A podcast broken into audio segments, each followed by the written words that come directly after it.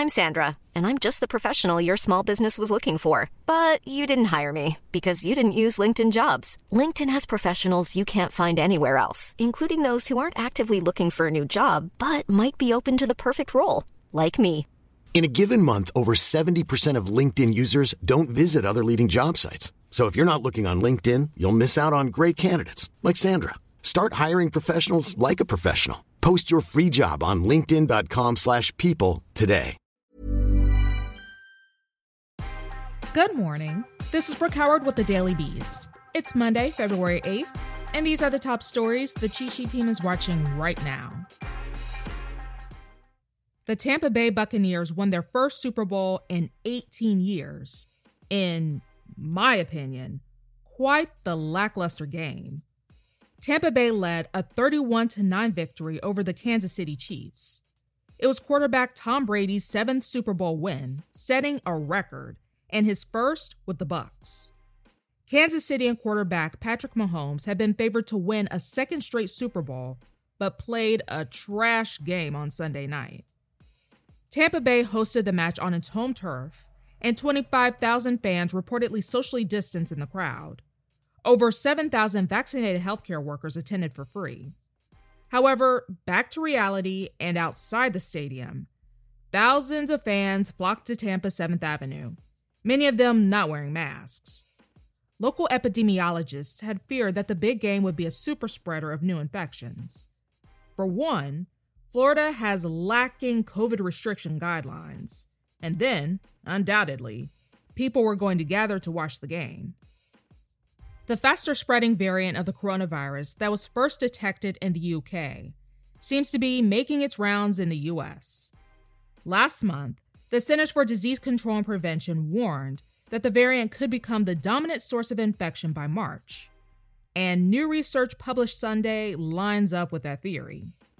According to the study, the variant has a quote, doubling rate of a little over a week and an increased transmission rate of up to 45%. A biologist at the University of Arizona, who is also a co author of the research, told the Washington Post that the variant already, quote, has its hooks deep into this country, and it's on its way to very quickly becoming the dominant lineage. According to the CDC, the variant has been reported in 33 states.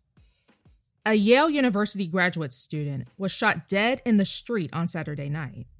Officials have released few details about the slaying of 26 year old Kevin Jiang, who was enrolled in the School of the Environment and described as, quote, an extraordinary young man. The New Haven Register reported that Mayor Justin Elicker condemned recent gun violence in the city, saying the community would not stand for it. Yale School of the Environment Dean Ingrid Burke called Jiang's shooting, quote, horrific and tragic, and said the university is supporting his family as much as possible. George Shultz died at his Stanford, California home on Saturday at 100 years old. He became one of only two people in U.S. history to hold four different cabinet level jobs during his decades long career advising Republican presidents. Shultz first became involved in government when President Eisenhower hired him in 1955 on his Council of Economic Advisers. He would go on to become President Nixon's labor secretary and director of the Office of Management and Budget.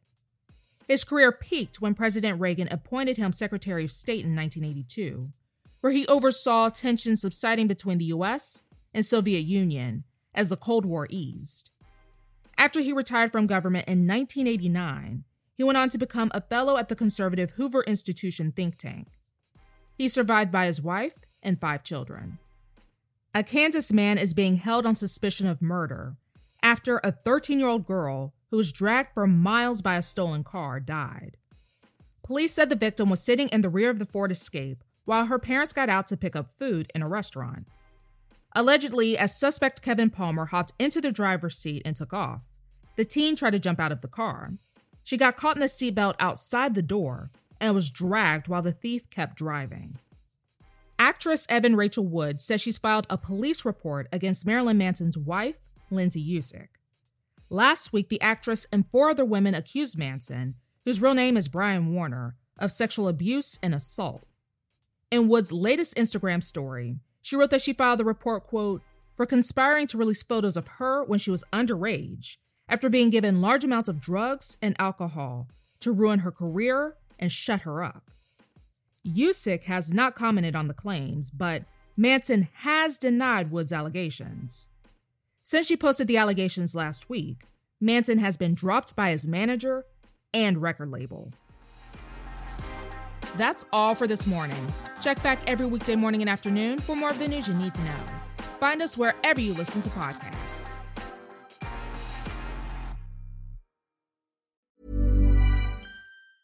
Hey, it's Danny Pellegrino from Everything Iconic.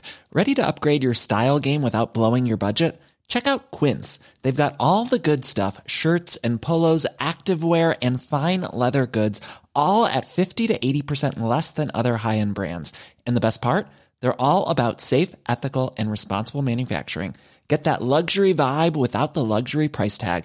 Hit up quince.com slash upgrade for free shipping and 365 day returns on your next order. That's quince.com slash upgrade.